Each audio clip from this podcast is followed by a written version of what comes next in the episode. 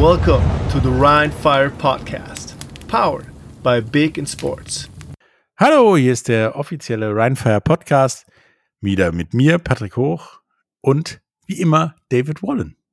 Einen wunderschönen guten Abend, lieber Patrick. Du schreist so euphorisch ins Mikrofon. So. Ja, ich freue mich, dich zu sehen. ja, wir sitzen hier tatsächlich immer noch auf Entfernung, äh, aber werden demnächst äh, in neue Büroräume beziehen und vielleicht mhm. treffen wir uns dann da zum Podcast machen. Ich finde das immer ein bisschen schöner, wenn man gegenüber sitzt. Das war ja auch so ein bisschen der Fall, als wir am Trainingsplatz waren. Das fand ich auch immer ganz cool.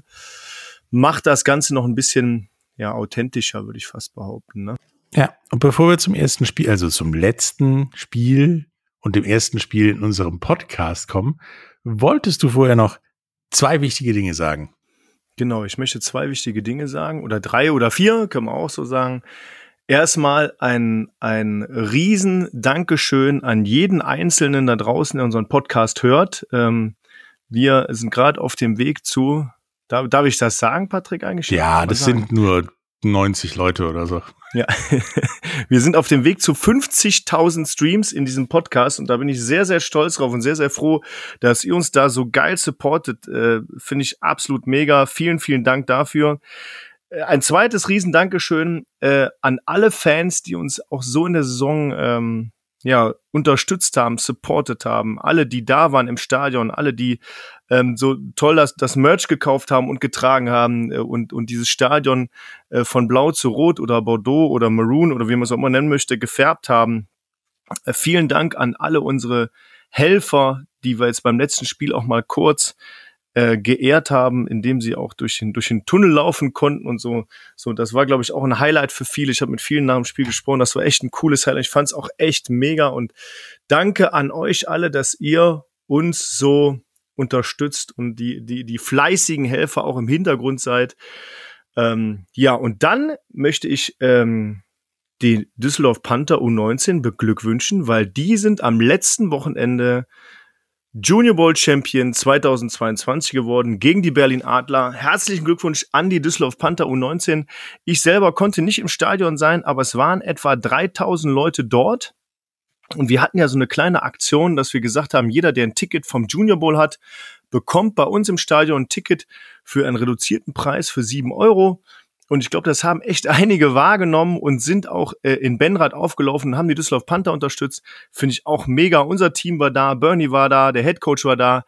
Äh, da war eine riesen Gaudi und natürlich, ähm, ja, aus meiner Sicht, weil ich genau vor 20 Jahren das gleiche Finale gespielt und gewonnen habe, äh, mit dem richtigen Ausgang.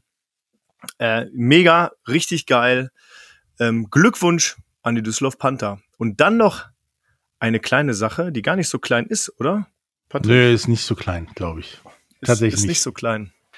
Glückwunsch an zwei unserer Spieler, und zwar äh, unseren Wide Receiver Harlan Quofi und unseren Defensive Lineman Therese Uvoso Bediako, weil beide sind zum NFL International Combine eingeladen worden. Es gibt zwölf Spieler aus der European League of Football, die dort eingeladen wurden und ganze zwei von Ryan Fire, Harlan und Therese. Herzlichen Glückwunsch, Männer. Ähm, ich weiß, ihr werdet da erfolgreich sein, gebt alles und ähm, ja, bringt das Feuer nach London. Ja, Kofi, da müssen wir echt nochmal drüber reden. ja, auf jeden Fall mega Leistung, total super. Damit wir jetzt ja noch mal kurz äh, uns selber weiter beweihräuchern, äh, bevor wir zum Spiel kommen.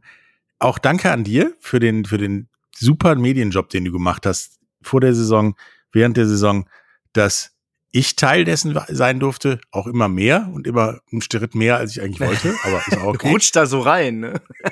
ja, irgendwie so ohne Rutschen vor allem. Man nennt das so eine Downward Spiral, so. ja, so, du hältst das Mikrofon, du darfst mal. Ähm, ja, danke dafür, habe ich aber auch schon äh, dir am Sonntag gesagt, dass ich das Mikrofon kurz abgenommen mm, habe und das Publikum dazu animiert habe, für dich zu äh, applaudieren. Hast du super gemacht und äh, ich freue mich darauf, auch mit dir weiter so zusammenzuarbeiten.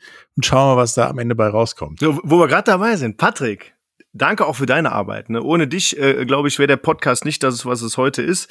Und ähm, ja, lasst, lasst euch überraschen, was uns jetzt noch in der Offseason und der nächsten Season einfällt. Patrick ähm, wird auf jeden Fall zu einem festen Bestandteil auch des, des Media-Teams äh, vor der Kamera her äh, ähm, ja, oder als festes Bestandteil angreifen nächstes Jahr. Und da werden wir noch eine noch ausführlichere Show für euch machen können. Definitiv. Das ist richtig. Da werden wir euch noch mehr nerven, quasi. Apropos Nerven. Oh. Ich habe ja meine Nerven schon wieder flöten gehen sehen am Samstag, am Sonntag gegen Leipzig. Bevor dann diese Interception, die keiner so richtig gesehen hat, kam. Ähm, und leider das letzte Saisonspiel verloren wurde, was meiner Meinung nach ja eine Riesenmotivation für nächste Saison ist. Mhm. Ähm, was also der ein oder andere Spiel, mit dem ich geredet habe, erst begreifen musste und dann auch so gesehen habe und ein paar nicht. Aber es war ein komisches Spiel, oder? Es war ein ähm, diese 34 zu 31 Niederlage. Es war ein sehr, sehr komisches Spiel. Also es war ein sehr zähes Spiel aus meiner Sicht. Ich habe irgendwie das Gefühl gehabt, es fehlt so der die, die Körperspannung, ich meine, man kann sagen, wir haben 34, 31 denkbar knapp verloren gegen eine gute, wirklich gute Leipzig Kings Mannschaft. Ähm, zur Halbzeit 12-9 zurückgelegen.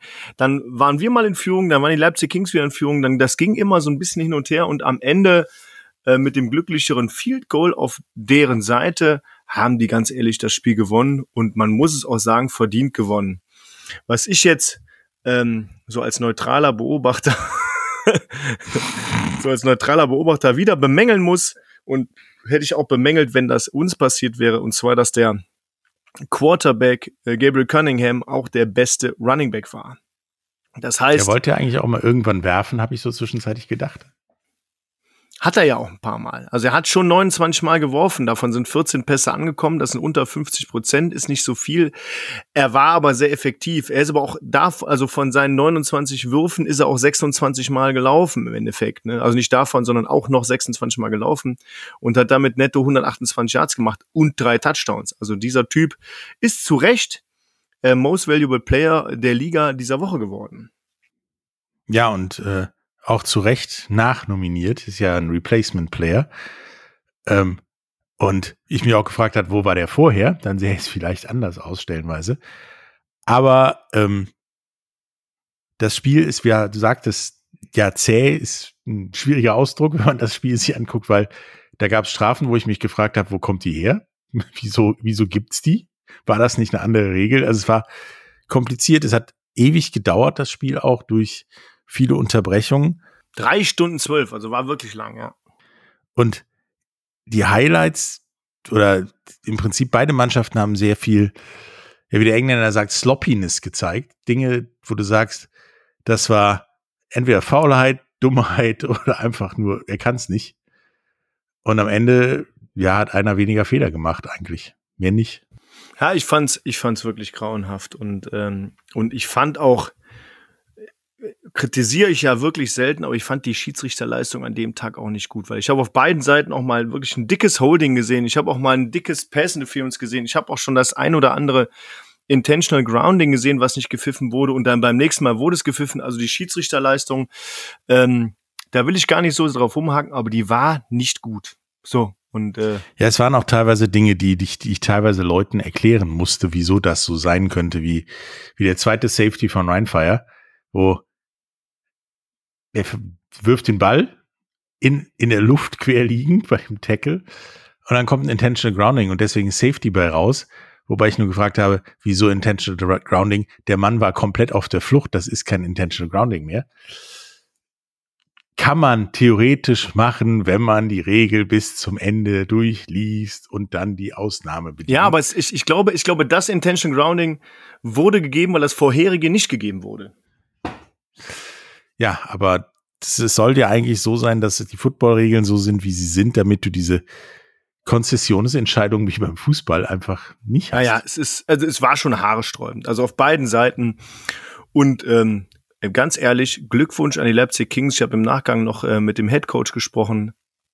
Ähm, der war sehr zufrieden. Klar war der sehr zufrieden, gegen uns zu gewinnen, ist jetzt auch nicht mal, macht man auch nicht mal eben. Äh, aber da muss ich ehrlich sagen, hat Cunningham uns äh, im Alleingang fast die, das Leben schwer gemacht.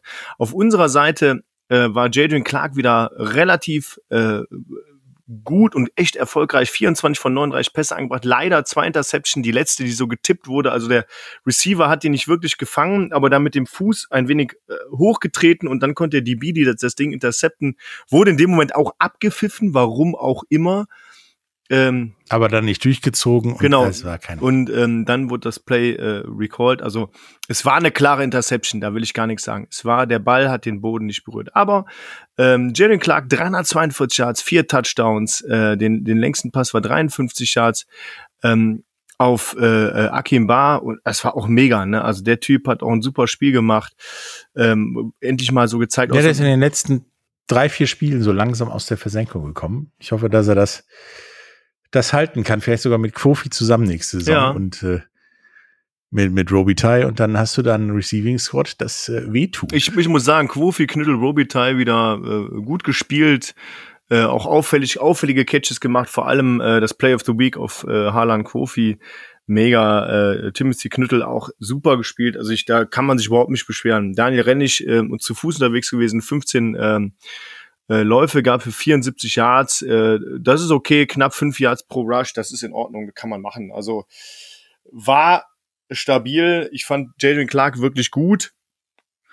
Ähm, die Completion Rate sah auf dem Platz schlechter aus, als was man so in der Statistik li liest, muss ich sagen. Ja, in der Statistik sind 62 Prozent. Genau. Auf dem Platz sah es aus wie was um die zwischen 20 und 30. Ja, gefühlt schon, ne? aber jetzt sieht man auch mal, wie, wie, wie das Gefühl so ist. Ne? Ähm, ja. Also von der offensiven Statistik her hättest du mal abgesehen von den beiden Interception das Spiel nicht verlieren brauchen. Ja, stimmt, ja. Das Problem war tatsächlich komischerweise die Defensive, die halt überhaupt keinen, wie man so schön sagt, Zugriff auf Gabriel Cunningham hatte. Ja. Der, der Seife, Vaseline, alles Mögliche an sich dran hatte, der einfach nicht zu stoppen war.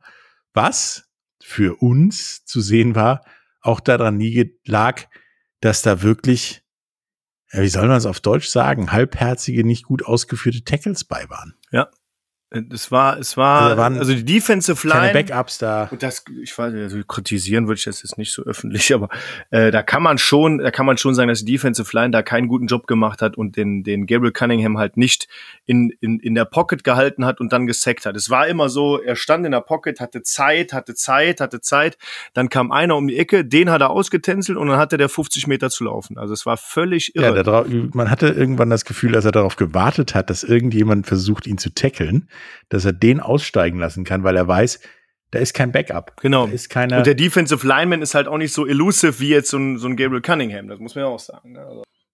Ja, und dann hat er ja auch noch ein Ding gemacht, was ich tatsächlich sehr spektakulär fand. Da hat er zwei Defensive Linemen ausgetanzt mit einer, mit einer ganz einfachen Körperdrehung. Ja. Der eine fliegt nach rechts ins Nichts, der andere fliegt nach links ins Nichts und dann hat er wieder 20 Yards Platz oder sowas es war schon beeindruckend. Für mich war dann immer die Frage nach einer Zeit, warum reagiert man da nicht drauf und ändert ein bisschen was, dass es Ja, also ich habe mich auch gefragt, warum stellt man nicht vier Down Linemen hin oder zieht noch mal einen äh, einen äh, Defensive Liner nach vorne, ist eben so. Was ich wieder spektakulär fand, äh, muss ich sagen, war AJ Wendland mit seinen ja. elf Tackles, davon neun Solo, einen halben Sack hat er drauf und äh, somit noch anderthalb äh, Tackles für Loss für minus neun, ein Force Fumble. Der Typ hat wieder richtig gespielt. Ne? Also der hat sich ja auch zwischenzeitlich mal länger gefeiert. Ja, he came to play. Also ich, äh, ich habe auch kurz vorm Spiel einmal einmal kurz gesagt, dass ich ein Fan bin von ihm und ähm, fand er auch ziemlich witzig, glaube ich. Ähm, aber das, ähm, er, ja, ja, ja, darf ich jetzt nicht sagen. Nee. Ähm, er, er hat Interesse gezeigt, auch vielleicht irgendwann für ein anderes Team zu spielen. Wer weiß, also ich meine, mit James und Tavares hast du ja auch keine schlechten Nebenleute als AJ Wendland. Die haben halt schon genug Druck gemacht, so dass das AJ Wendland diesen Druck auch ausnutzen konnte elfmal. Und er ist auch hervorragend gemacht. Vor allen Dingen, wo er, ich sag mal, salopp hingekloppt hat, wuchs auch kein Gras mehr. Also wenn er wollte, wollte, wenn er jemanden umhauen wollte, dann flog der auch.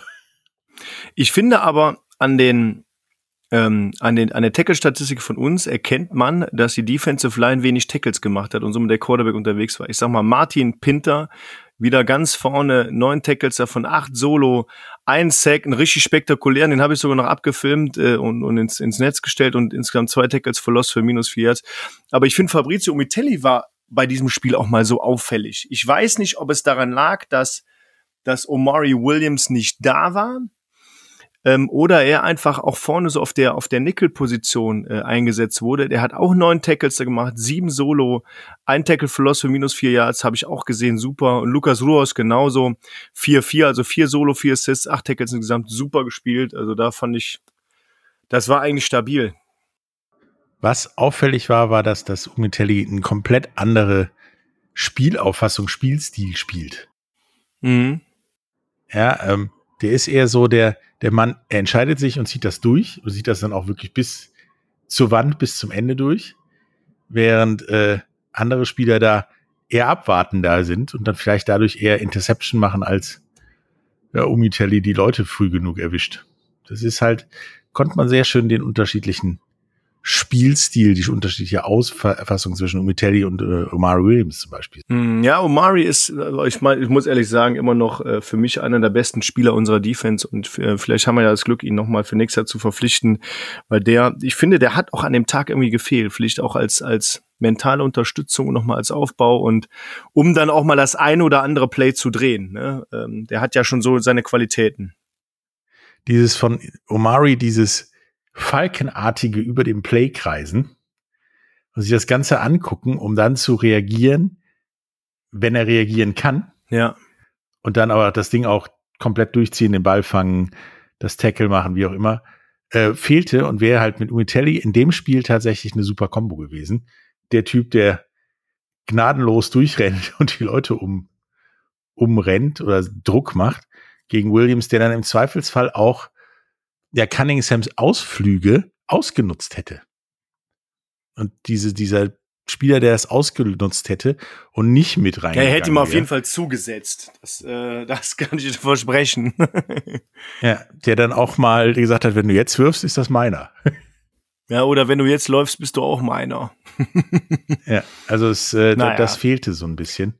Aber das war ein letztes Saisonspiel. Die Wahrscheinlichkeit, in die Playoffs zu kommen, lag bei 0,3 Prozent. Hätte sowieso nur schwierig geklappt am Ende des Tages. Ja. Äh, deswegen ist es schade, dass die Saison mit einer Niederlage und dann auch noch gegen ja, ein Team aus der unteren Tabellenhälfte, sage ich mal, äh, endet. Aber meiner Meinung nach ist das mehr Motivation für nächstes Absolut. Saison. Und man muss auch ehrlich sagen, und ich habe es eben schon gesagt, verdient für die Leipzig Kings. Ähm, das war schon ein stabiles Spiel von denen. Naja. Ja, und damit äh, heißt es jetzt ja auch leider Gottes für Rheinfire Game Over.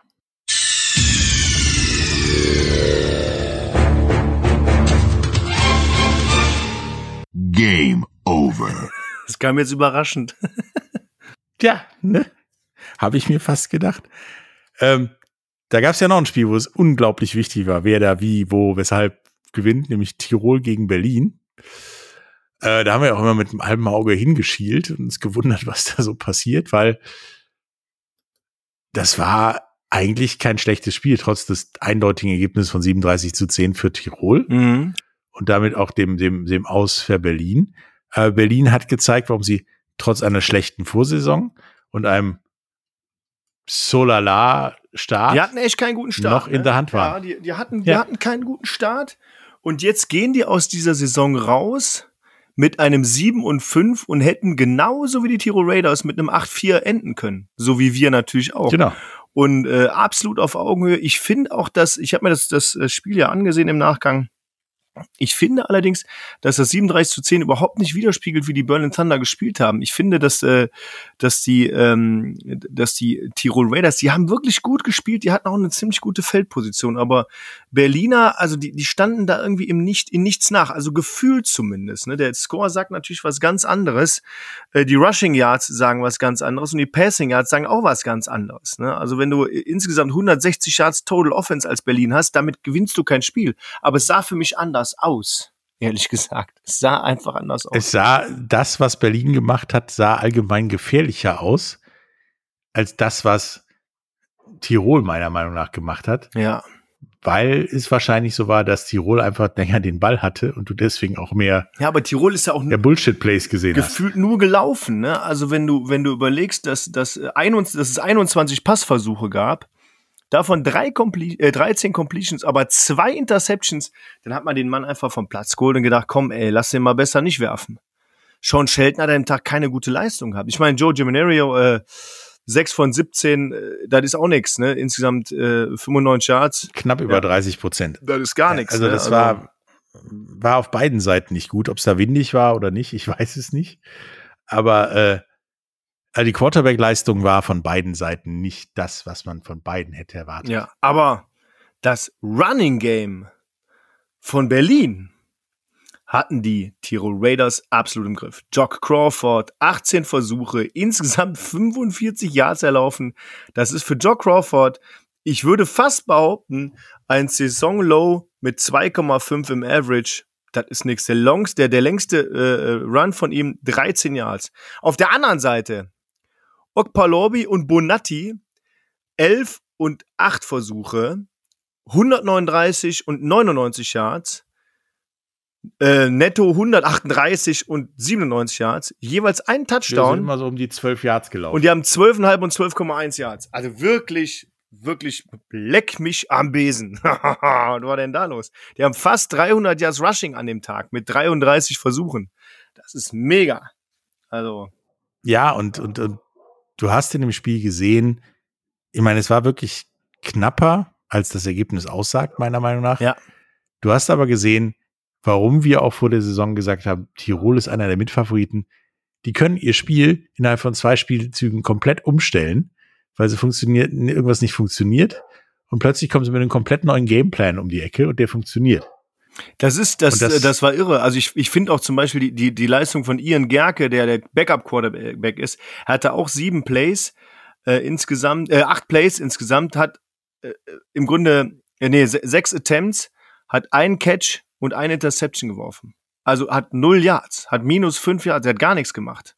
Das finde ich auch echt äh, beeindruckend. Aber klar, der, wenn der Starting Quarterback in allen Versuchen auch nur 82 Yards macht äh, und einer davon 51 Yards lang ist, da hat er dabei gar nichts geworfen. Also das, das ja, war schon. Auf der anderen Seite schon Shelton, wo man dann auch gemerkt hat, das funktioniert heute nicht so. Der prügelt vielleicht auch mal ein Ding in die Endzone, aber bis zur Endzone müssen wir uns was anderes überlegen. Gut, ich meine, er hat drei, drei Touchdowns erworfen, ne, mit 200 Yards knapp, aber. Ja, aber dann lassen wir mal alles andere laufen, was laufen kann. Und laufen damit die permanent den Platz runter und haben eine komplett andere Taktik als die Taktik, mit der wir tatsächlich, so wie ich das Spiel gesehen habe, am Anfang auf den Platz gegangen sind. Die war ja, Sean Shelton passt sich den Wolf wie immer. Das hat aber nicht funktioniert. Also haben wir das Ganze mal umgedreht und haben ihn, haben, ja, das Rushing Squad laufen lassen. Ja. Und das, das sieht man auch in der Zeit, ne? Also in zwei Stunden 33 so ein Spiel um die Ecke bringen. Happy Birthday. ja, und die, die Defensive der Raiders, ich meine, da haben 21 Leute sich mal statistisch eingetragen in dem Spiel. Und davon haben, lass mich mal kurz zählen, sechs, neun, elf Leute zwischen fünf und sechs und drei Tackles. Ja. Ja, und der Rest hat sich dann auch noch mit so zwei oder einem Tackle eingetragen. Äh, das wurde halt auf alle Schultern verteilt und, und richtig gut. Und da waren dann auch Leute wie, wie Ogbewohn, der, der jetzt auch äh, zum International Combine geht, ähm, dabei, der das extrem mannschaftsdienlich wirklich gespielt hat. Die haben, glaube ich, versucht, nicht, nicht über seine Seite zu rennen da, ne? kann man ja vielleicht auch so sagen. Aber auf der Seite der, der Berlin Thunder ist Meiren und Paul Seifert äh, mit 13 und 10 Tackles dabei und danach flacht das relativ ab mit 6, 4, 3. Ähm, es fällt einfach senkrecht nach unten, sage ich mal. Ja. Also der Rest war dann anwesend. Ich muss aber sagen, ich fand die, die Interception von Kyle Kitchens echt geil. Er hat den, er hat den da so direkt an der, an der Linie weggepflückt. Und ich fand Shelton auf Shelton ziemlich geil, dass Dominic Shelton den Pick gemacht hat und 17 Yards returned hat. Ähm, ja, nichtsdestotrotz ist Berlin da einfach komplett unter die Räder gekommen. Ja, und, und ich muss auch sagen, also über die gesamte Saison, vor allen Dingen diese, diese Aufholjagd von sich von seiner eigenen schlechten Minusleistung der Raiders Tirol am Anfang der Saison bis hier hinzukommen, das verlangt beim äußersten Respekt. Ja, die also, haben super gespielt. Das also. ist tatsächlich ein Riesenfavorit meiner Meinung nach. Wie lange, wie lange die kein Spiel verloren haben. Ne? Die waren jetzt, die waren, die waren, glaube ich, drei, drei und null am Anfang, also null und drei. Ja, und dann ging's los. Und dann haben sie erstmal sechs Spiele gewonnen. Ja. In Folge. Und das fand ich, das musste erstmal machen und das war wirklich gut. Also, äh, ja, Penalties, sieben äh, Penalties für 48 Yards und vier Penalties für 20 Yards für Berlin, also äh, Tirol und Berlin. Da war eigentlich ein ziemlich sauberes Spiel, so, ne, von der, aus der Sicht. ja, es war halt das, was wir ja auch statistisch nicht nur statistisch sehen, auch im Spiel gesehen haben. Das war eigentlich ein gutes Spiel. Mhm. Auch Playtime ausgeglichen, da ist auch nicht völlig irgendwas Übermenschliches dabei. Also. Und fast 4000 Zuschauer in Berlin war auch okay. Also die haben in Berlin anscheinend in irgendeiner Art und Weise eine Art Turnaround geschafft. Ja. Sich äh, zu einem durchaus theoretischen Contender-Team für die nächsten Jahre zu mausern. Ja, die, ähm, die Diana Hoge, ich glaube, das habe ich im letzten Podcast schon gesagt, hat ja mal gesagt, dass sie gerne die 5000 einmal knacken würden. Ähm, da sind sie auch beim letzten Mal, glaube ich, auch noch nicht ganz dran gekommen. Aber die sind, die sind gut unterwegs und die waren, glaube ich, beim letzten Mal bei viereinhalbtausend Zuschauern. Ich bin nicht ganz sicher. Aber ich meine, guck mal, Raiders Tirol zu sehen und Berlin Thunder ist ja auch ein Spiel, äh, was man sich mal angucken kann. Ne? Also das ist ja, das ist schon ein tolles Teil, das muss ich ehrlich sagen. Ne? Das ist richtig. Ein Zückeli. ja, damit heißt es ja dann leider Gottes auch für Berlin.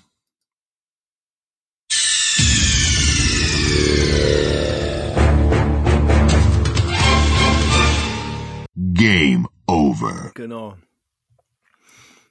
Jetzt schon mal mitgezählt. Äh, Berlin ist raus, Ryan Fire ist raus. Äh, jetzt kommt das nächste Spiel.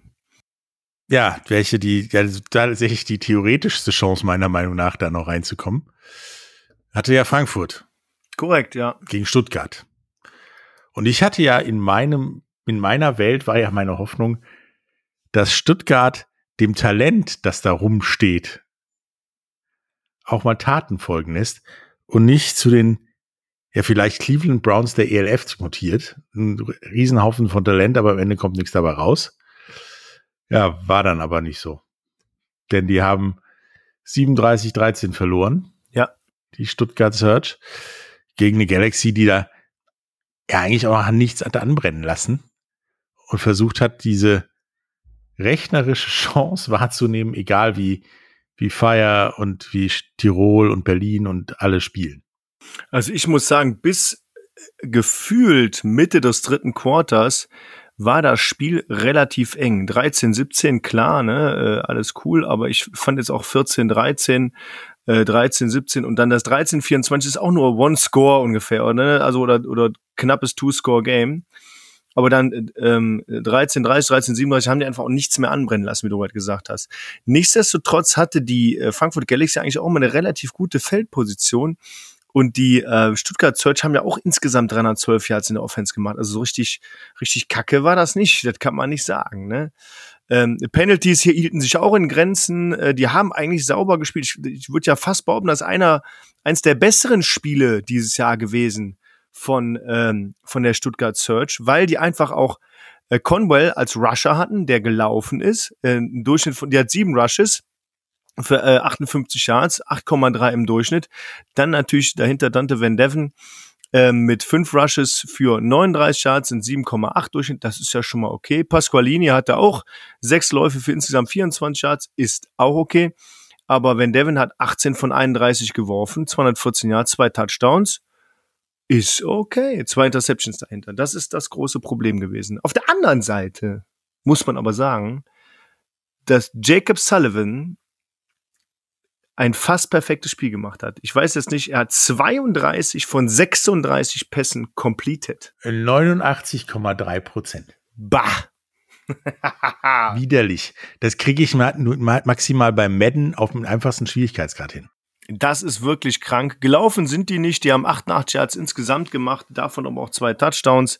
Äh, einmal Kyle Hunter und einmal, äh, nee, stimmt ja gar nicht. Äh, Justin Rodney und einmal Helm. Ich weiß nicht, wer mit Vornamen heißt. L. Helm. Äh, mit einem Rush, zwei Yards, ein Touchdown. Ist wahrscheinlich der Fullback. Ähm, Also, aber das Rushing, der Rushing Attack war nicht da. Die haben auch nur 15 Läufe gehabt insgesamt, aber 36 Pässe und davon 32 complete auf insgesamt 1, 2, 3, 4, 5, 6, 7, 8, 9, 10 Receiver. Ha! Das war krank. Und da hat, da hat selbst der, derjenige, der nur einmal den Ball bekommen hat, auch 22, 4, 14 und 5 Yards gemacht. Mhm. Also das waren halt nicht so Short Plays, ne? Ja, Plays, die, ja, der kriegt halt den Ball, damit sich irgendwie der Ball bewegt und ja. äh, du hier nicht untergehst.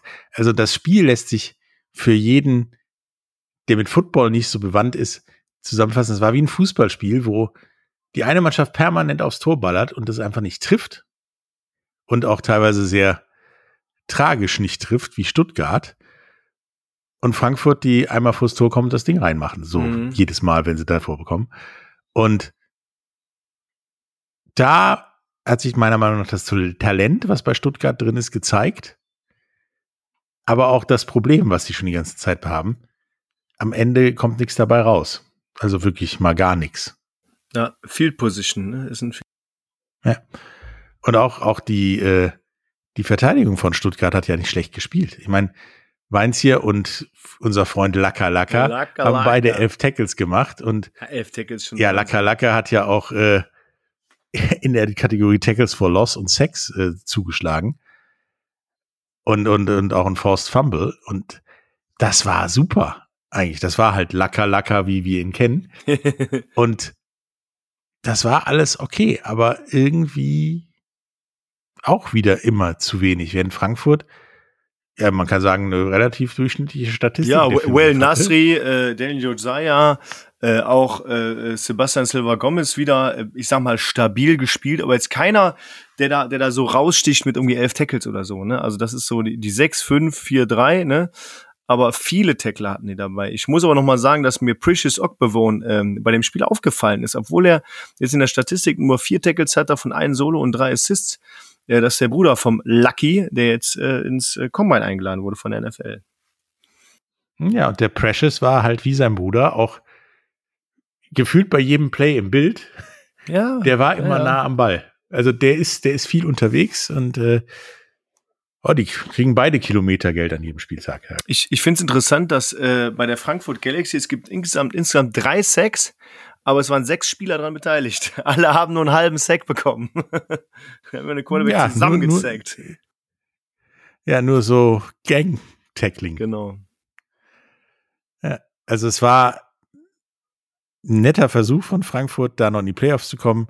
Haben, haben sie auch, gezeigt, dass sie durchaus, ja, ja. genau, durchaus Titelverteidiger wert sind und auch den Weg in die Playoffs nicht ohne Grund nehmen, aber das hat da halt auch nicht funktioniert. Aber da muss man sagen, hat Jacob Sullivan äh, ganz klar sein A-Game rausgeholt. Äh, ich muss auch Reese Horn nochmal noch mal, äh, nennen.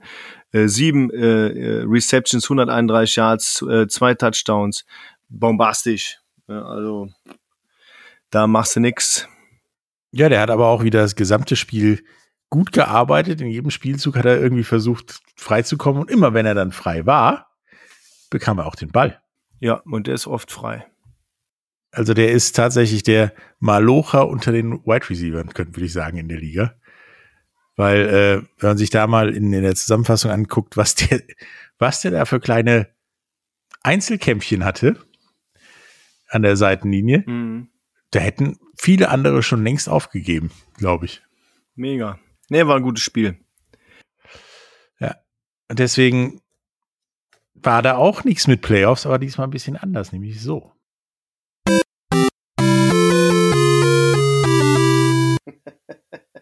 Weil Titelverteidiger und so habe ich mir gedacht.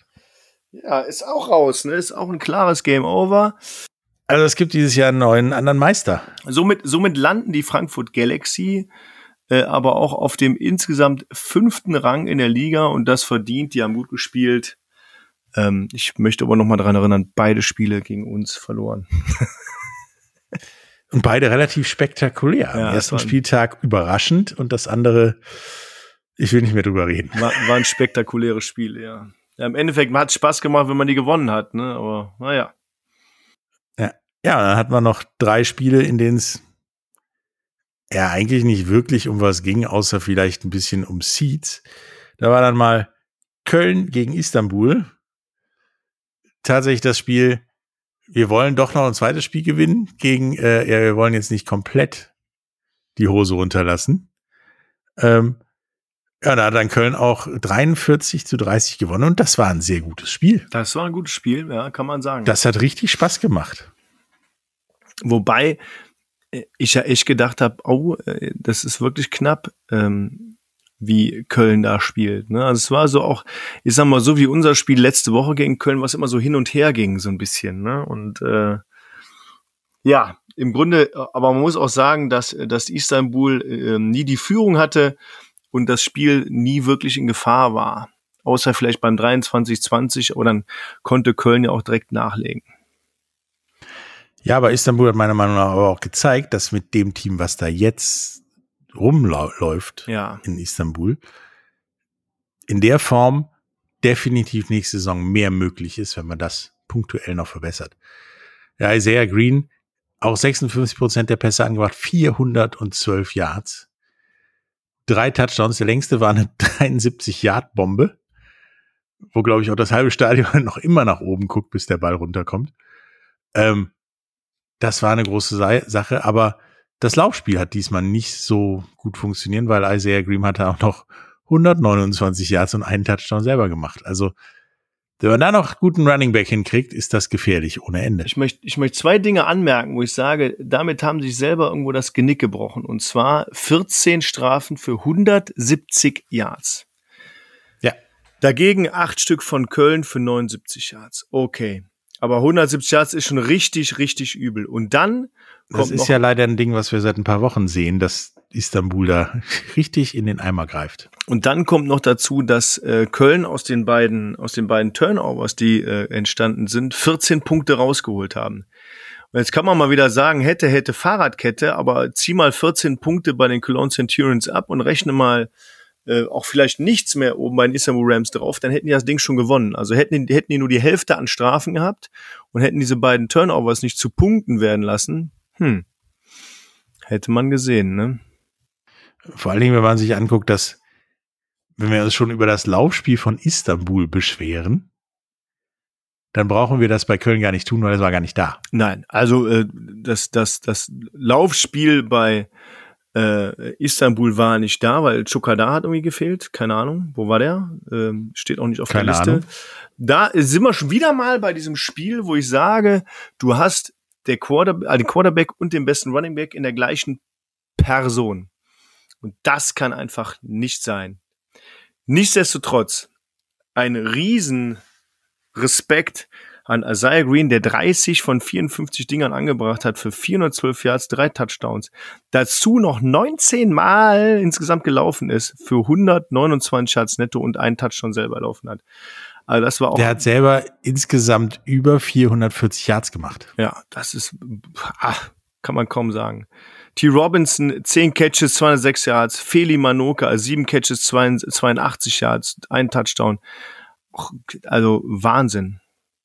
Wenn man sich anguckt, dass Istanbul insgesamt 541 Yards gemacht hat, dann ist der Rest irgendwie nur noch nach vorne gefallen. Jetzt, jetzt muss man aber dann um irgendwie der Statistik zu landen. Dann wieder sagen, jetzt muss und jetzt muss im Grunde Istanbul nur da mal das Defensive Backfield aufräumen, weil die Defensive Line funktioniert. Toby Nick und äh, Joshua Mack sind gar nicht unterwegs gewesen. Die haben insgesamt, insgesamt, ja, 40 Yards erlaufen, zusammen. Ja, oder ja, noch 40 Yards erlaufen bei äh, 13 Versuchen, die sie gelaufen sind. Das ist gar nichts. Die waren gar nicht, die waren gar kein Faktor, die waren gar nicht vorhanden. Aber äh, Jan Weinreich 20 von 35, äh, also 20 complete von 35 Attempts, eine Interception, 348 Yards und jetzt mal zuhören, sage und schreibe fünf Touchdowns. Das heißt, jeder vierte Wurf von ihm war ein Touchdown. Also jeder vierte Catch von ihm war ein Touchdown. Und dann. Ja, das ähm, ist die umgekehrte Madden-Statistik. Genau. Yannick Lurks dahinter 10 Catches, 144 Yards, 2 Touchdowns. Quinton Pounds, 5 Catches, 83 Yards, 2 Touchdowns. Paul Leonard, 2 Catches, 81 Yards, 1 Touchdown. Einer über 73 Yards. Das war auch wirklich spektakulär, genau wie auf, die, auf T. Robinson über 73 Yards. Das war auch einfach ah, Wahnsinn. Also es ist tatsächlich so, dass das fürs Auge ein hervorragendes Spiel war. Es ging halt auch um nichts und so ähnlich haben die beiden Teams auch gespielt. Wir wollen hier den paar Zuschauern in Istanbul eine gute Show bieten, damit wenigstens die nächstes Jahr wiederkommen und dieses, also dieses Team tatsächlich, wenn die so weiterspielen, sehe ich die nächste Saison definitiv weiter vorne als diese Saison. Weil, also mit dem Spielstil und der Philosophie, die da jetzt hintersteckt, ist einiges möglich. Und äh, auf jeden Fall mehr als ein Sieg. Vielleicht mal unterm Strich, ähm, Köln extrem effektiv, weil, und wahrscheinlich eine gute Feldposition gehabt durch die Picks. 541 Yards, 541 Yards haben die Istanbul Rams gemacht zu 384 Yards der Cologne Centurions. Insgesamt 87 Plays haben die Istanbul Rams gemacht und nur 52 die Cologne Centurions. Das heißt 35 Plays mehr. Das ist, das ist völlig absurd. Jetzt kommt noch mal die Playing Time. Spielzeit. Knapp über 20 Minuten für die Cologne Centurions und fast 40 Minuten für die Istanbul Rams. Das heißt, sie waren doppelt so lange auf dem Platz. Das ist schon, also da, da muss man echt. Eigentlich musst du als Istanbul Köln nass machen. Du hättest halt den gewinnen die. Statistik anguckst. Ne. Aber das hat man sich dann ja selbst versaut, indem man mit dem Hintern. Das alles wieder umgeworfen Siehst du an meiner Tackle-Statistik. Äh, auf der Istanbuler Seite gibt's äh, nur halb so viel Tackles äh, wie auf der äh, äh, Cologne Centurion Seite. Das ist sehr überschaubar. ja. Ich hatte auch zuerst gedacht, äh, da gibt's noch eine zweite Seite. Nein, da gibt es keine zweite Seite.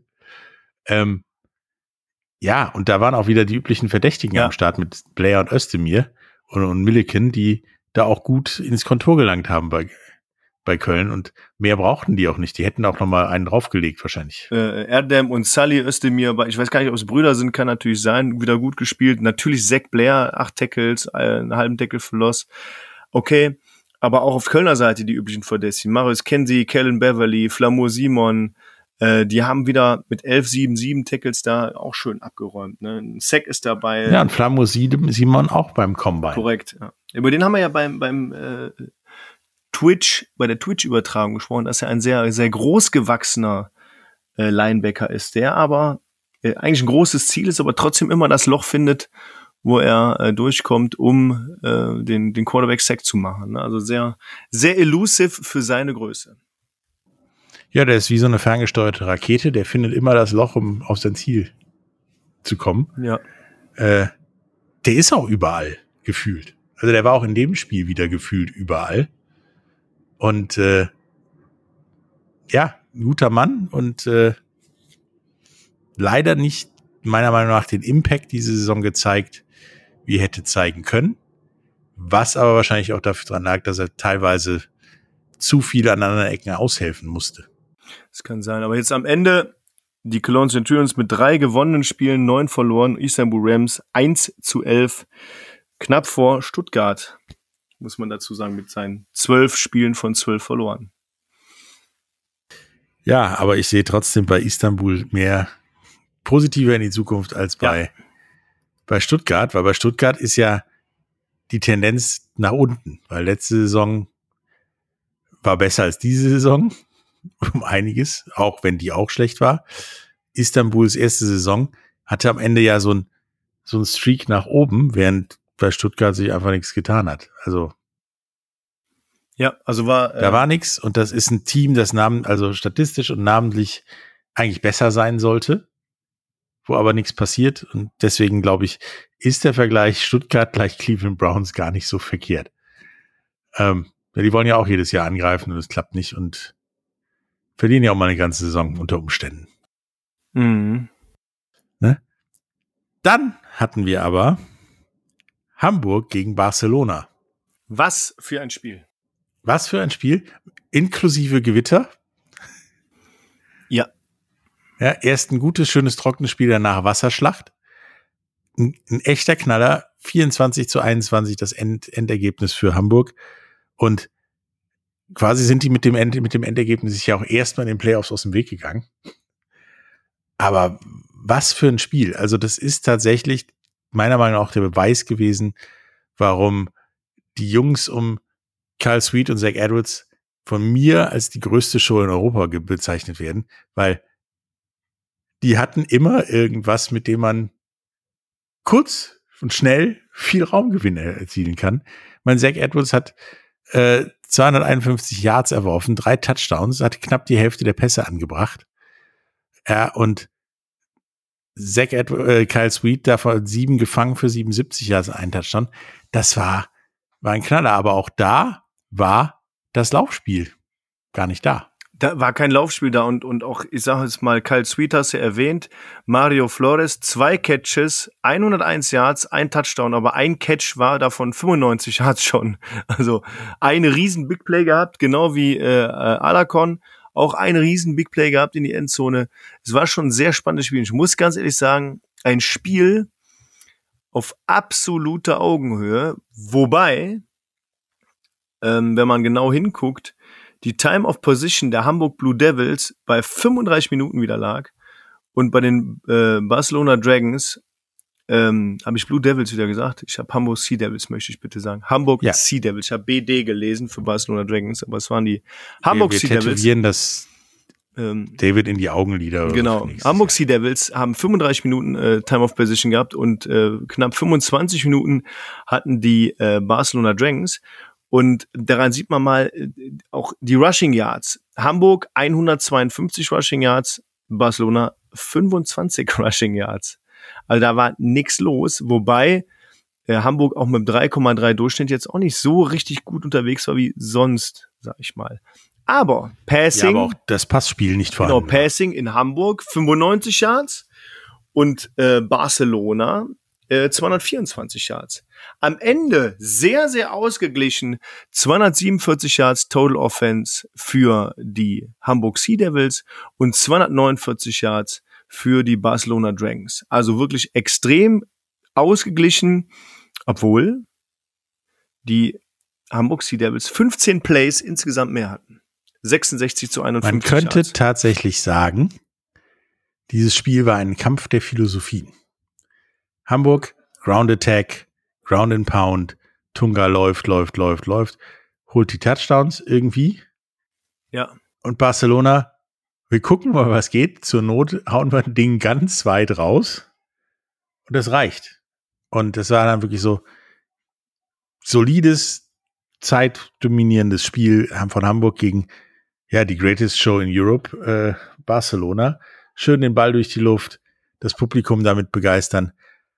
Und das war schon ein Ding, was mir echt Freude auf die Playoffs macht. Das war ein geiles Spiel. Also das war ein geiles Spiel und, und ich weiß nicht, ich weiß nicht, wie das Spiel ausgegangen wäre auf einem trockenen Platz, weil es war wirklich ein Monsunregen da. Ne? Es war ja Wahnsinn. Und dass, dass Erik Schlomm 15 Sekunden vor Schluss dieses 40 Yard Field Goal da rein ballert, ähm, größten Respekt. Und noch lebt. Ich meine, ich hätte mir das Genick gebrochen, ich wäre weggerutscht, der Ball wäre geflogen, das Spiel wäre vorbei gewesen, so oder so, aber. ja, übel. Also es also, war echt übel. Also klassisch, wenn man sich das Spiel anguckt, klassisch aus der Pfütze den Anlauf gemacht und dann auch das Ding gut verwandelt, ja. Erik Schlomm. Und jetzt ne.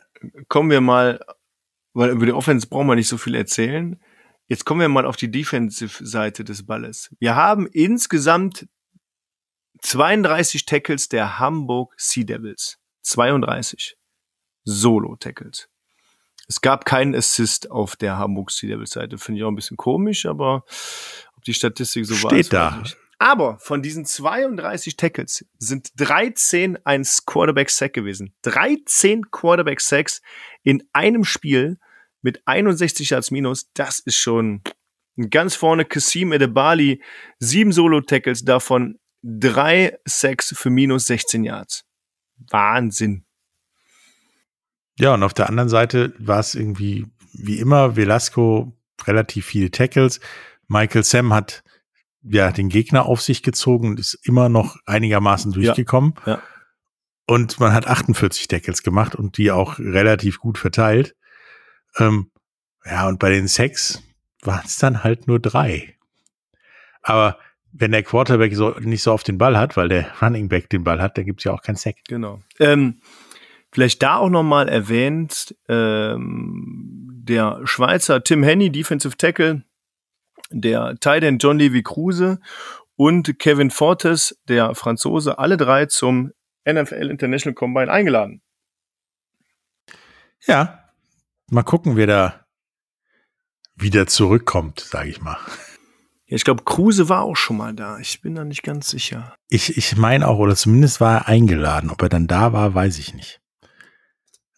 Also, gucken wir mal. Das war auf jeden Fall schon mal ein richtig schöner Vorgeschmack auf die Playoffs. Jo. Während in unserem letzten Spiel Wien gegen Rotzlaw, ja, Rotzlaw so einigermaßen mal so gespielt hat, wie wir uns das vorgestellt haben, die ganze Saison. Ja, gut, ich ähm, muss ehrlich sagen. Zumindest vom Ergebnis her. Das Spiel habe ich noch nicht Wien, geschafft zu gucken. Aber vielleicht ja, kannst du mir da was nix. sagen. Ich weiß nicht, warum Jackson Erdmann nach neun Versuchen und einer Interception vom Platz gegangen ist. Er hat vier Catches, er hat Weil neun Versuche hat. und 23 Yards insgesamt, das war gar nichts. Hat man ihn einfach nur geschont oder gab es irgendeine andere? Ja. Man hat ihn tatsächlich, das sieht man auch im Rest des Kaders und der Statistik, wie viele andere wichtige Spieler für die Playoffs geschont, weil ja, sie sind im Playoffs, ja, das ist alles okay, da schonen wir mal Spieler. Denn äh, ja, auch unsere Freunde Vegan haben kaum gespielt. Also gar nicht. Nur Florian Vegan. Ja hat einmal einen Ball genommen und hat den vier jetzt nach vorne getragen und dann nicht weitergespielt. Man hat tatsächlich sehr viele Ersatzspieler spielen lassen, wie auch äh, die Rotzlaw Panther da ein paar Leute ausgepackt hat, die ich vorher noch nie gesehen habe, wie zum Beispiel Uribe auf, als Quarterback. Ja, das der ist der, so schlechten der, Job gemacht das ist hat. Der, der äh, Regional Quarterback, ähm, weil sich der der Starting Quarterback ja auch verletzt hat und ähm, ja, hat da einen guten Job gemacht. Hat gar nicht so einen schlechten Job gemacht. Genau. Was so 50-50 daran lag, dass Wien da auch nicht die letzte, den letzten Einsatz gezeigt hat, um die Gegner zu stoppen. Ja. Und teilweise auch sehr gute Plays hatte. Also es war halt so ein, so ein sehr zweischneidiges Schwert. Es ist so ähnlich wie, wie, wie Running Up the Score. Muss man denn so alle vier von sich strecken, wenn es um nichts mehr geht? Um ja. nächste Woche wieder fit zu sein? Weil meiner Meinung nach ist das in der Vergangenheit so oft schon schiefgegangen, dass man mit der Zweitbesetzung am letzten Spieltag spielt und dann in den Playoff mit der Erstbesetzung ja einen Arsch voll kriegt plötzlich, hm. weil diese Spannung fehlt oder dieser Rhythmus. Deswegen ein gefährliches Unterfangen. Und Rotzlaff hat mal gezeigt, wozu sie tatsächlich möglich, ja, was sie können. Ja. Oder können könnten. Also ich sag mal, dieses 42-6 wäre nicht so passiert, wäre Wien mit der, mit der, mit dem A-Kader äh, auf dem Feld gewesen. Da kannst du sagen, was du willst. Ich glaube auch, wie du sagst, das und das konnte man auch sehen, äh, oder kann man auch bestimmt auch sehen, wie du sagst, dass sie einfach sehr viele Spieler geschont haben. Ähm, ich, ich hatte ja nur dieses, dieses Highlight-Tape mal angesehen und da fand ich sehr, so Spiele mag ich dann auch nicht. Das ist wie so ein Vorbereitungsspiel fühlt sich das dann an. Das ist dann eher langweilig. Ja, ist. da waren dann auch Szenen, Szenen bei, wo wo so der ein oder andere Stammspieler, gerade in der Defense, so halbherzig mit einer Hand ans Tackle ging und das funktionierte nicht. Und dann kam jemand angeflogen, den wir vorher nie gesehen hatten, der mit Vollgas da reingeht ja. und sich und sich ja fragt, warum hat der Mann vorher nicht äh, mal Vollgas gegeben? Da hätte ich mir jetzt ein bisschen was sparen können. Es war halt ein komisches Ding und ich hoffe tatsächlich für Wien, dass das er keine Folgen hat im Halbfinale. Rhythmusmäßig. Gut, gute Frage, aber das Halbfinale ist ja schon dieses Wochenende. Das finde ich ja auch sehr kurzfristig, ne, wenn man das mal überlegt. Aber gut, so ist das der ist Modus der, der European League of Football. Ne? Naja, auf jeden Fall hat, haben, haben die Wien Vikings, haben die Wien Vikings ähm, dieses Spiel verloren. Die Wroclaw Panthers beenden die Saison somit mit einem Rekord von 5 zu 7, was mich jetzt auch ein bisschen wundert, aber gut, die hätten jetzt ein 4-8 gehabt. Ähm, hätte Wien richtig gespielt. Und Wien mit 10 zu 2, aber denen war es egal. 2900 Leute im Stadion ähm, haben wahrscheinlich ein gutes Spiel gesehen aus deren Sicht. Wahrscheinlich. Also es war halt okay es ist so ein Ding, da würden wir hingehen, um ein Bierchen zu trinken. Ja, das kann man mal machen. Ne? Ne? Damit sind die Playoffs nächstes Wochenende Tirol in Hamburg und Barcelona in Wien. Also wir sind tatsächlich auf dem Weg meines Traumfinals oder unseres Traumfinals, nämlich dem Kampf der österreichischen Präzision. Präzision.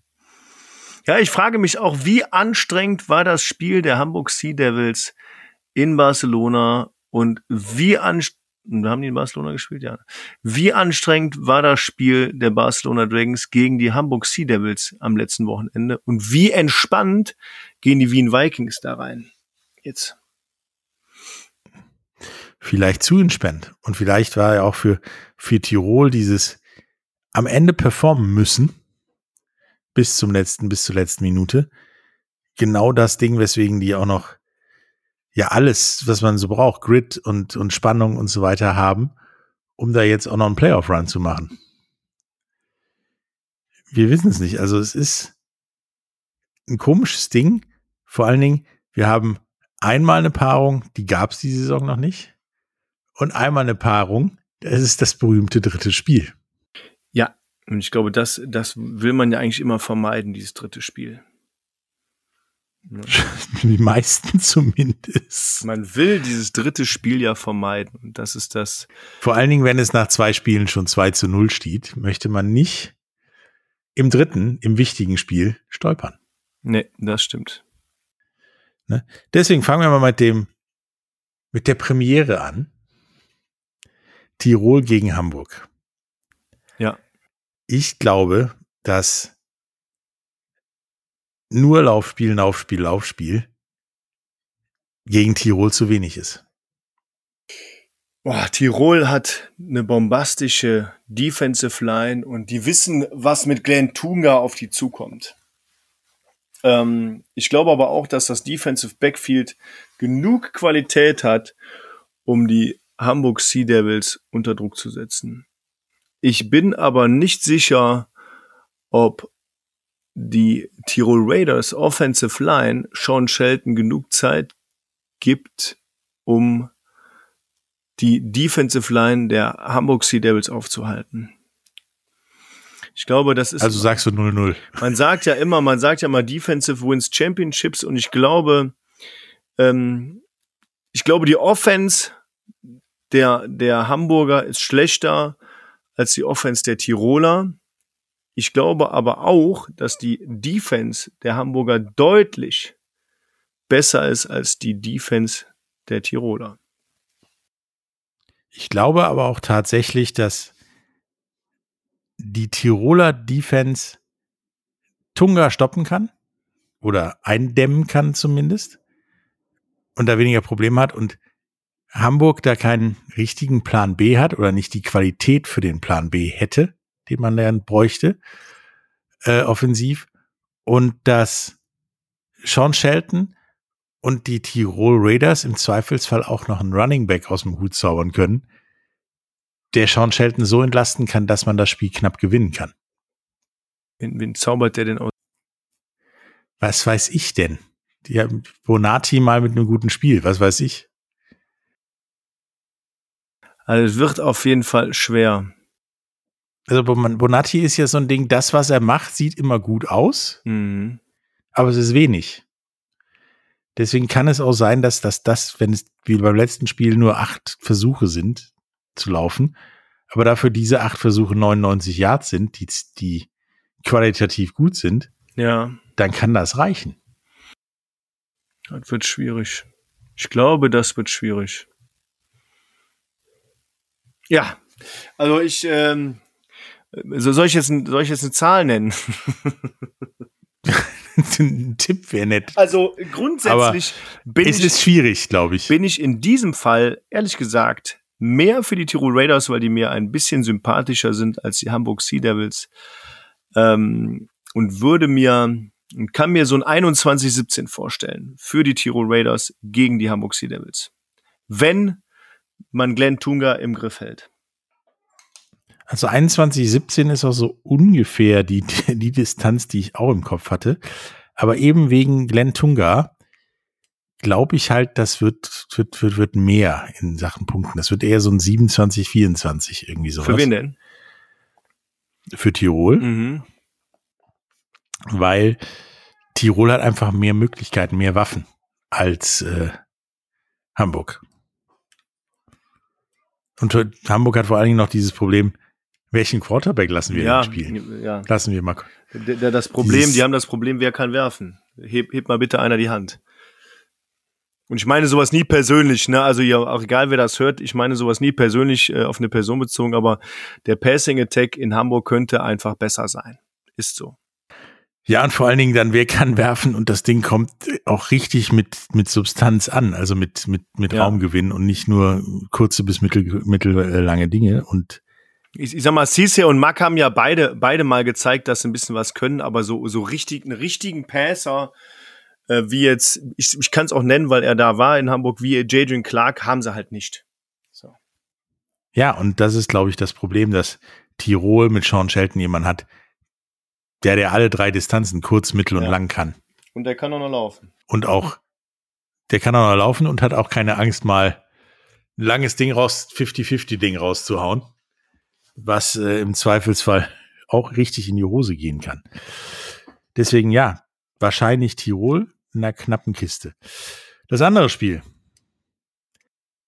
Ich glaube auch, auch vielleicht, vielleicht nochmal, um das nochmal in die Waagschale zu werfen. Ich glaube aber auch, dass die Hamburg Sea Devils letzte Woche wirklich schwer hatten und deswegen da äh, aus Barcelona zurückgekommen sind und erstmal ein bisschen die Wunden lecken müssen und jetzt gucken, dass sie sich erstmal diese Woche aufrappeln. Deswegen, das geht für Tirol. Da lege ich, da lege ich mich fast fest. Ja. Ja, also das ist, glaube ich, auch so der X-Faktor, der das Ding drehen kann, also in die richtige Richtung für uns, für den Tipp drehen kann. Das andere Spiel, Barcelona in Wien. Gab es schon mal in Week, Week 6, also in Woche 6. 20 zu 27 für Wien. Und dann nochmal in äh, Woche 13 mit 13 zu 18, äh, mit 18 zu 24 für Wien. Also diese berühmten zwei Siege und wir haben jetzt ein drittes Spiel und die zwei Siege waren ja jetzt nicht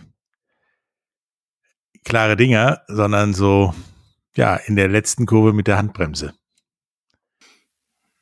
Ich weiß nicht, wie viel Kraft das Spiel letzten Sonntag die Barcelona Dragons gekostet hat. Aber die Wien Vikings, ähm, die österreichische Präzision 2.0 mit Jackson Erdmann, einem hervorragenden Quarterback, kommt, äh, ich sag mal, aus einer Bye-Week gefühlt. so einer halben. Das wird ein Brocken. Ja. Aber. Es wird ein ziemlicher Knaller. Das wird halt wirklich wieder Show und attraktives, was auch immer Barcelona da immer macht, gegen diese Präzision, dieses, wir wissen, was wir machen müssen, um zu gewinnen. Aber die wollen das, das wirklich. Äh, die Barcelona Dragons, die wollen das wirklich. Ich glaube auch, dass so ein Michael Sam Faktor sein kann, der sich, der sich auch mit so mit solchen Spielen auskennt. Äh, die haben sich gut gesteigert in dieser Saison. Die haben wirklich gut gespielt. Die haben knappe, die haben oft knappe Spiele gewonnen.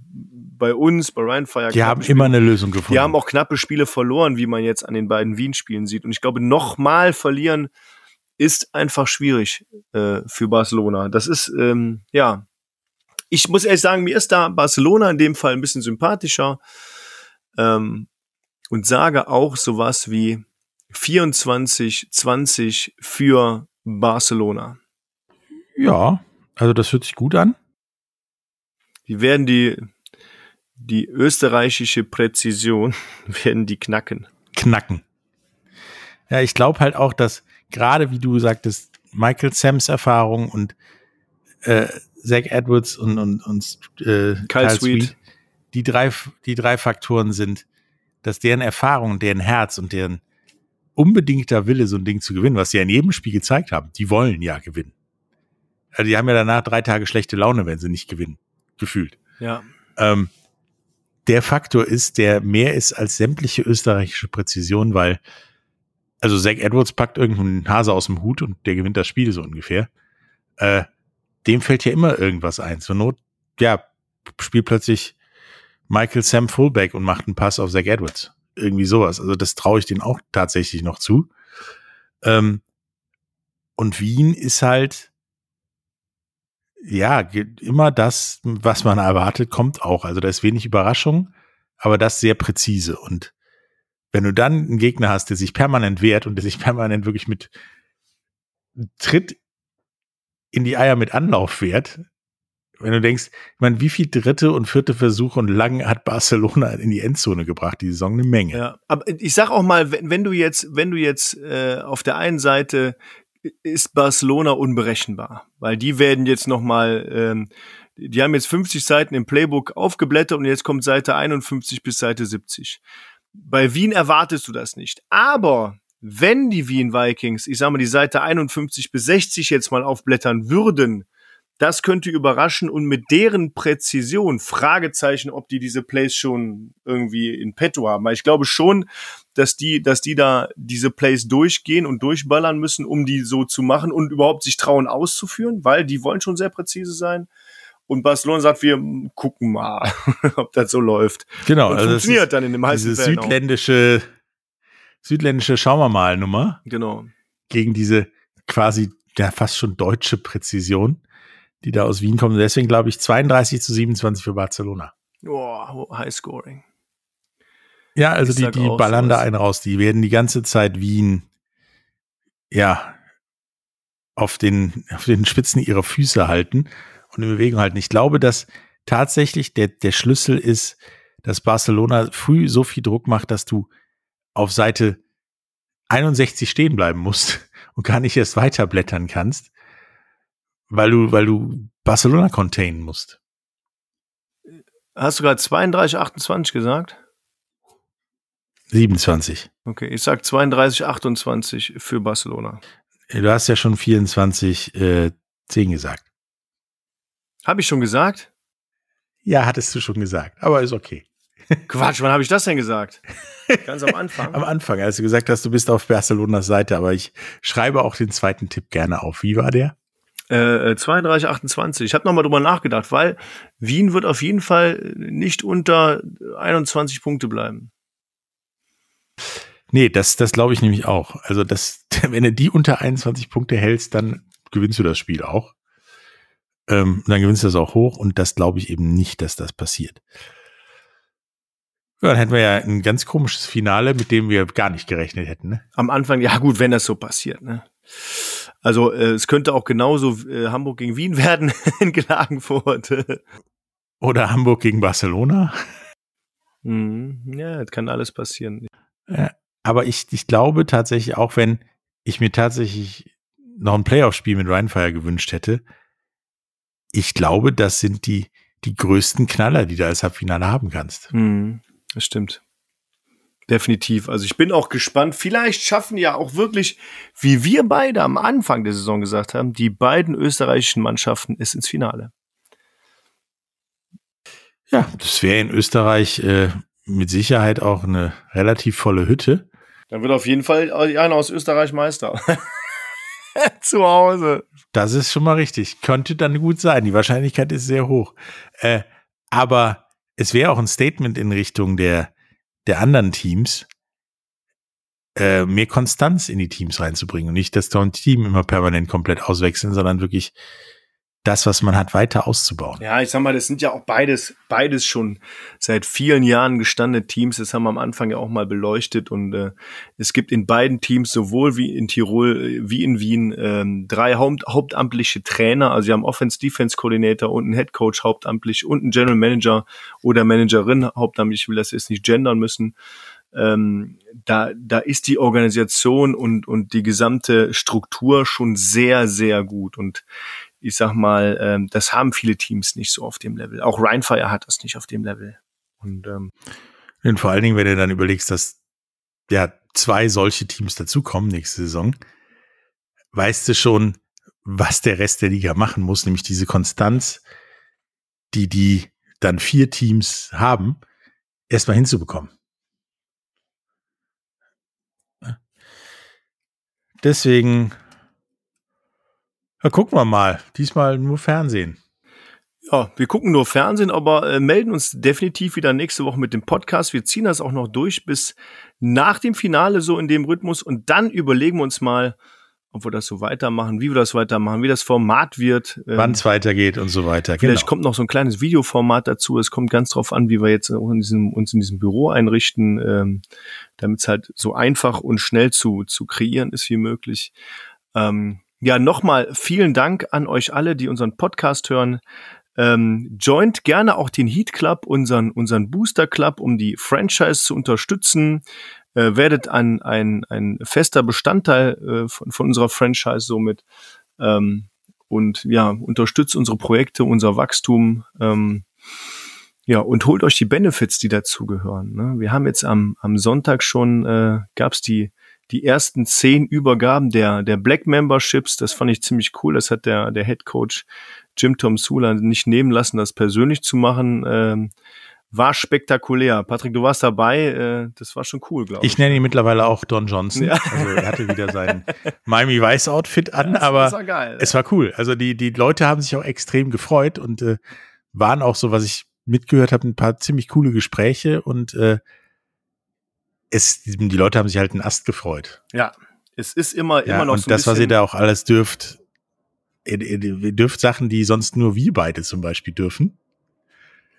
Also wir, 19.000 Schritte hast du heute Morgen gesagt, ne, hattest du am Sonntag. Ja, 19.000 Schritte im Stadion gemacht. Ja, davon kriegt er vielleicht dann die Hälfte hin, weil er es auch dürft. Ähm, und ihr erlebt ja auch vielleicht, wie, wie ich mit Bernie eine Wasserschlacht hatte und dann mein T-Shirt wechseln muss oder sowas. Ähm, aber auf jeden Fall habt ihr einen, einen ja, mehr Erlebnis als äh, nur oben auf der Tribüne und mit Sicherheit noch eine Menge mehr Spaß als ohnehin schon. Ja, das ist also. Die ihr sowieso habt, wenn ihr uns trefft. Das ich, ich, war ja so bis jetzt auch immer. Ja, ich, ich finde es ich find's wirklich cool. Ähm, ich ich find's, ähm, ich mag's auch einfach, ein Team auf die Art und Weise zu unterstützen. Und äh, ja, wenn ihr auch dazu noch Fragen habt, irgendwie, ähm, schreibt uns auch gerne ähm, podcast at rheinfire.eu ähm, oder wenn ihr irgendwelche anderen Infos möchtet, wenn ihr Fragen stellt zum Podcast. Äh, ich meine, alles gibt's auch so in den Show Notes, oder? Denke ich, Patrick.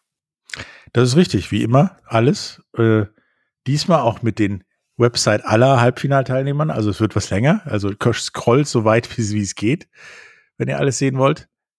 Und äh, ja, also unterstützt Rheinfire, wie ihr könnt, damit wir nächste Saison auch alle weiter viel Spaß haben können. Denn den hatten wir definitiv bis zuletzt, trotz der Niederlage auch am Sonntag bis zuletzt. Und äh, nächstes Jahr wahrscheinlich noch ein Schüppchen mehr, denke ich. Wir legen noch einen drauf, auf jeden Fall. Lasst euch überraschen und ähm, ja, dann bis nächste Woche mit den ja, Halbfinalergebnissen und den Finalteilnehmern. Genau, und danach, die Woche ist ja frei und da äh, lösen wir mal unsere Top Tens auf. Ja. Ich sag nur Laka Laka. Laka Laka. Gut, bis dann und äh, wir hören uns nächste Woche. Bis dann. Bis dann. Tschüss. Welcome to the Rhine Fire Podcast, powered by Big in Sports.